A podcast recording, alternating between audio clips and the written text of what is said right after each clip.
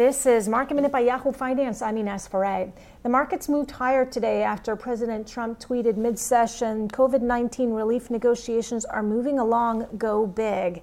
The Dow added 100 points on top of its previous gains from earlier this morning. Speaker Nancy Pelosi has said there will be no standalone aid for the airlines unless it is part of a bigger stimulus deal. Pelosi's office says Treasury Secretary Steven Mnuchin made it clear that the president wants a deal. AMD is reportedly in advanced talks to buy its rival chip maker Xilinx. According to the Wall Street Journal, the deal could be valued at $30 billion. AMD makes chips for desktops and laptops and the gaming center and also data centers, but a tie up with Xilinx would allow it to compete even more with Intel and also expand into 5G telecom and the defense market.